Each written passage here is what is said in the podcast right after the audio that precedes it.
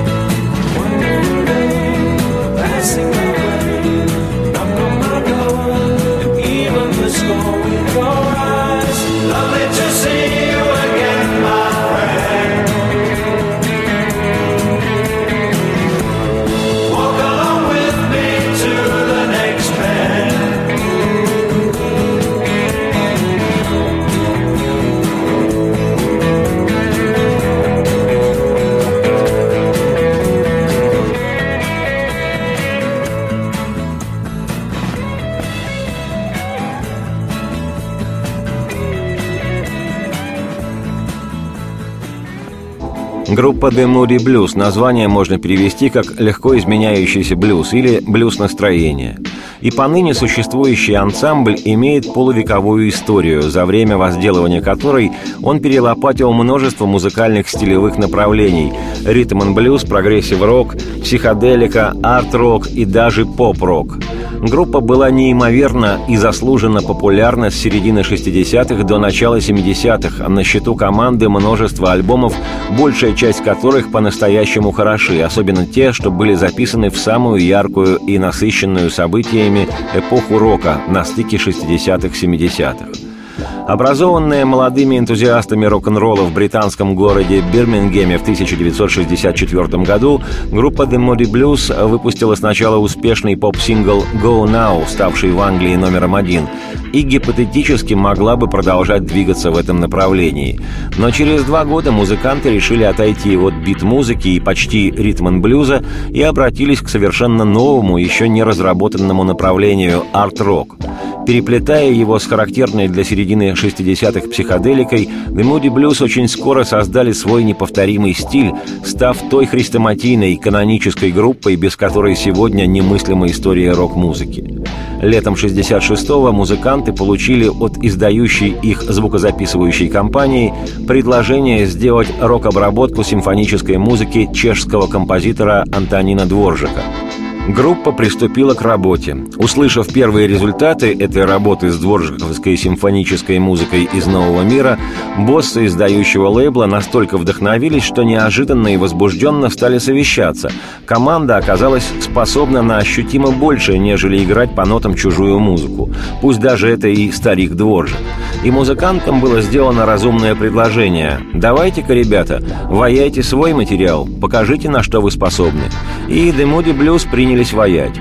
Вообще-то такое отношение воротил шоу-бизнеса – редкость. Обычно ведь эти жирные продюсеры диктуют музыкантам, что нужно поставлять на рынок. Но то было благословенное, небывалое время, когда модное было еще и подлинным.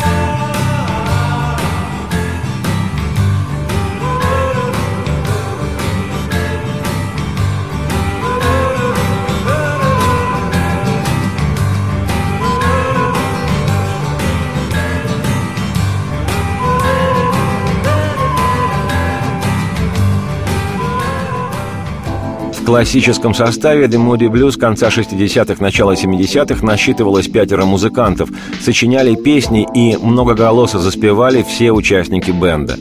В революционном для рок-музыки 1967 году Moody Blues выпустили очень интересный, серьезный, мелодичный альбом Days of Future Past. Дословно переводится как «Дни будущего прошли», а вообще-то «Будущее миновало». Альбом по-настоящему роковый и отвязный, и интеллигентно-художественный. Одной из его бросающихся в глаза особенностей было то, что в записи принял участие академический на всю голову симфонический оркестр. Успех, который выпал на долю этого фактически первого альбома The Moody Blues, просто поразительно. Группе не то, что не пришлось впоследствии повторить. Нет. Просто пластинка Days of Future Past мало того, что вывела группу сразу в высшую лигу мировой рок-музыки, так еще и содержала хит, ставший пожизненной визитной карточкой команды. Песню «Ночи в белом атласе» «The Nights of White Satin», которую не знают сегодня только что заблудшие беспутные инопланетяне. Nights in white satin, never reaching the end. Letters I've written, never meaning to send. Beauty I'd always missed with these eyes before just what the truth is. I can't say anymore, cause I love you.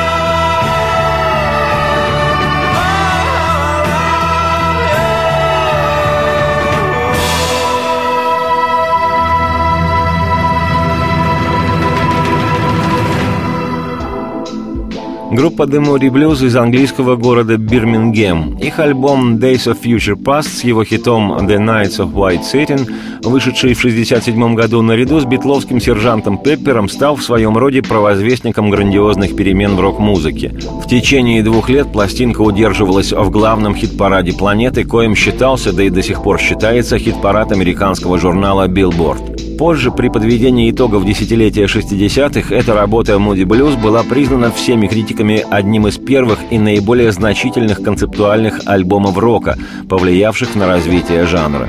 Достаточно сказать, что нашумевший в свое время альбом Deep Purple концерт для рок-группы с оркестром, который произвел сенсацию и вывел Purple на передовую мирового рок-пространства, был записан в 1969 году, то есть два года спустя после того, как длинноволосые в джинсах Moody Blues записались вместе с коротко стриженными в накрахмаленных фраках симфоническими коллегами-музыкантами для альбома Days of Future Past. Да и вообще, с середины 60-х до начала 70-х Moody Blues успели сделать все, что потом их коллеги развили в своих творческих деяниях. Задолго до многих собратьев по рок-н-роллу Moody Blues использовали в своей музыке мелатрон и синтезаторы – Добавлю к этому, что арт-роковый вокально-инструментальный коллектив Эмерсон, Лейк и Палмер, который в наших краях шутливо именовали Эмерсон, Лек и Помер, записал в 1971 году свою краеугольную работу «Картинки с выставки», разбавив музыку отечественного нашего композитора Мусорского Модеста Петровича своими рокоподобными, глубокомысленными до нельзя изысканиями. А Муди Блюз, я уже сегодня об этом говорил, симфоническую музыку академического композитора Дворжика Антонина Дворжика. Муди Блюз играли за 4 года до этого, еще в 66 году. А уж тематическое построение грандиозного во всех смыслах альбома Pink Floyd The Dark Side of the Moon 73 года – это буквально под копирку снятая идея потрясающей пластинки Moody Blues 69 года «On the Threshold of a Dream» – в преддверии мечты.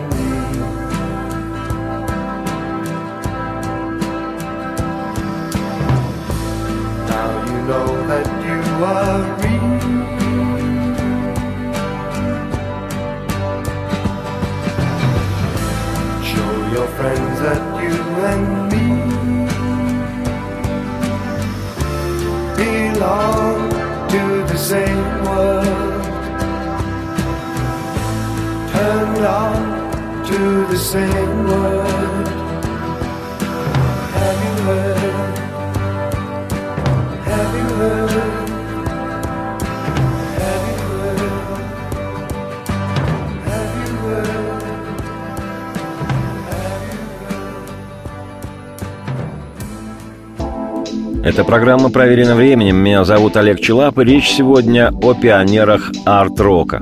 Сейчас предлагаю музыку, которая будет вечной даже при полном отсутствии батареек. Создавала эту музыку одна из безусловных британских групп с несколько странным названием Procol Harum, что можно перевести как Procol Harum. Лидером этого английского ансамбля по праву считается Гарри Брукер, пианист и вокалист 45 -го года издания. До появления в апреле 67-го Procol Harum была у Брукера рок-команда, которая называлась Paramounts, и играли в той команде чуть ли не школьные друганы нашего Гарри. Парамаунцы записали несколько песен, большей частью это были кавер-версии известных уже вещей, но коммерческого успеха не сыскали, и, как это часто случается, группа развалилась. Но Брукер Гарри не из хилых был ребят, и в 22 года, познакомившись с одним чокнутым, в лучшем смысле этого слова, поэтом Китом Рейдом, сформулировал с ним идею-концепцию новой группы. Идея эта базировалась на том, что на рок-н-ролльных вроде бы инструментах, электрических гитарах, фортепиано, органе и барабанах предлагалось играть в сущности не рок-музыку, а некую смесь из современного на тот период рок-н-ролла, ритм-н-блюза, психоделики и академической музыки, а конкретнее барокко стиля. Стихотворно ориентированный чудик Кит Рейд, который, к слову сказать, в группе ни на чем не играл, а только рифмовал свои эмоции для песен новой команды, за что и числится до сих пор полноправным участником Procol Harum, написал нечто романтически мистическое. Гарри Брукер сочинил к этой бледнее бледного мистике плавную волшебную мелодию. Она была приправлена хаммондовским органом из кладовых Иоганна Себастьяна Баха, в частности, из сюиты ре мажор номер 3, и это тот случай, когда уместен будет заштампованный журналистский шлак. На утро музыканты проснулись знаменитыми. Но главное, в рок-музыке началось движение в новом направлении, как его называли прогрессив-рок, из которого стал произрастать арт-рок, или как его еще называли симфорок, или как его еще называли классик-рок. Но хоть горшком назови, а только не забывай, что у истоков стиля наряду с группами The Moody Blues и King Crimson, Emerson, Lake и Palmer и Wondergraph Generator и Yes, а чуть позже и Genesis, стояли пионеры этой музыки Procol Harum. We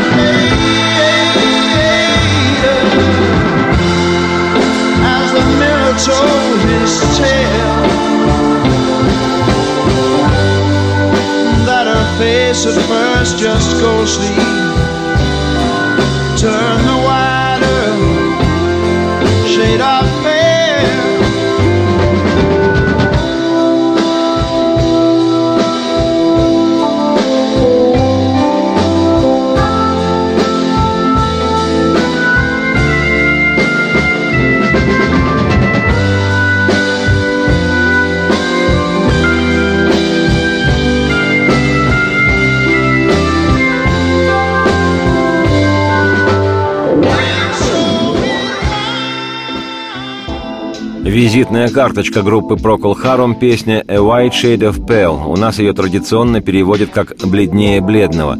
Считайте, что это поэзия, переполненная метафоричностью. С песней этой, сегодня по праву считающейся мировым хитом, группа Procol Harum, собственно, и началась весной 67 года. Вышедший в мае сингл «A White Shade of Pale» на 6 недель возглавил в Британии национальный хит-парад. За полтора месяца после издания сингла было продано 2,5 миллиона экземпляров, а за полгода более 6 миллионов копий этой пластинки, по миллиону в месяц.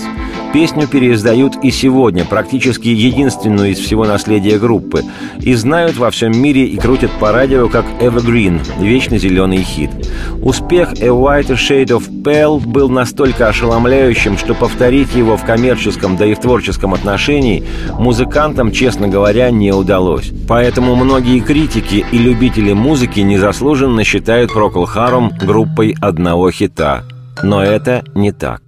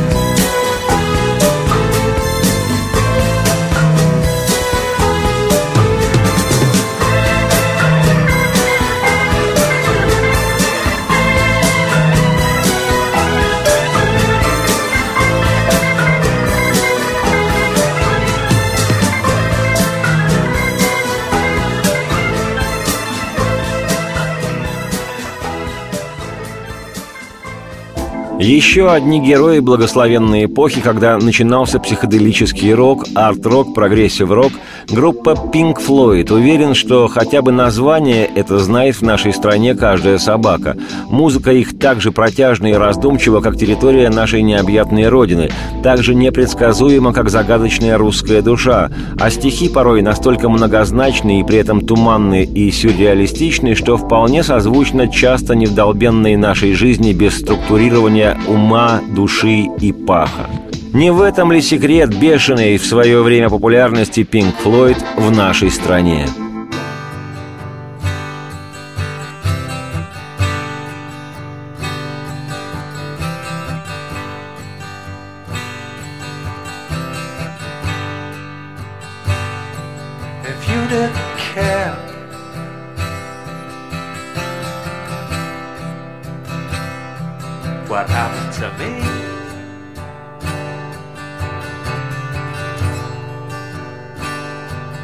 I didn't care.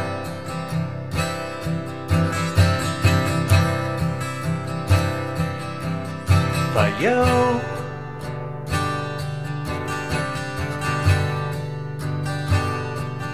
we would zigzag away through the bottom of pain,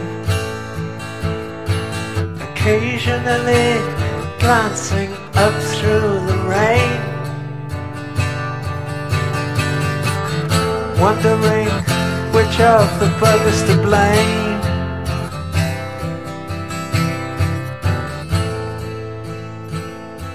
And watching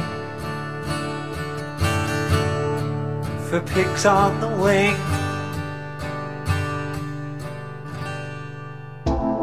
Название Pink Floyd состоит из имен двух блюзменов Пинка Андерса и Флойда Каунсила, известных задолго до Рождества самих Флойдов.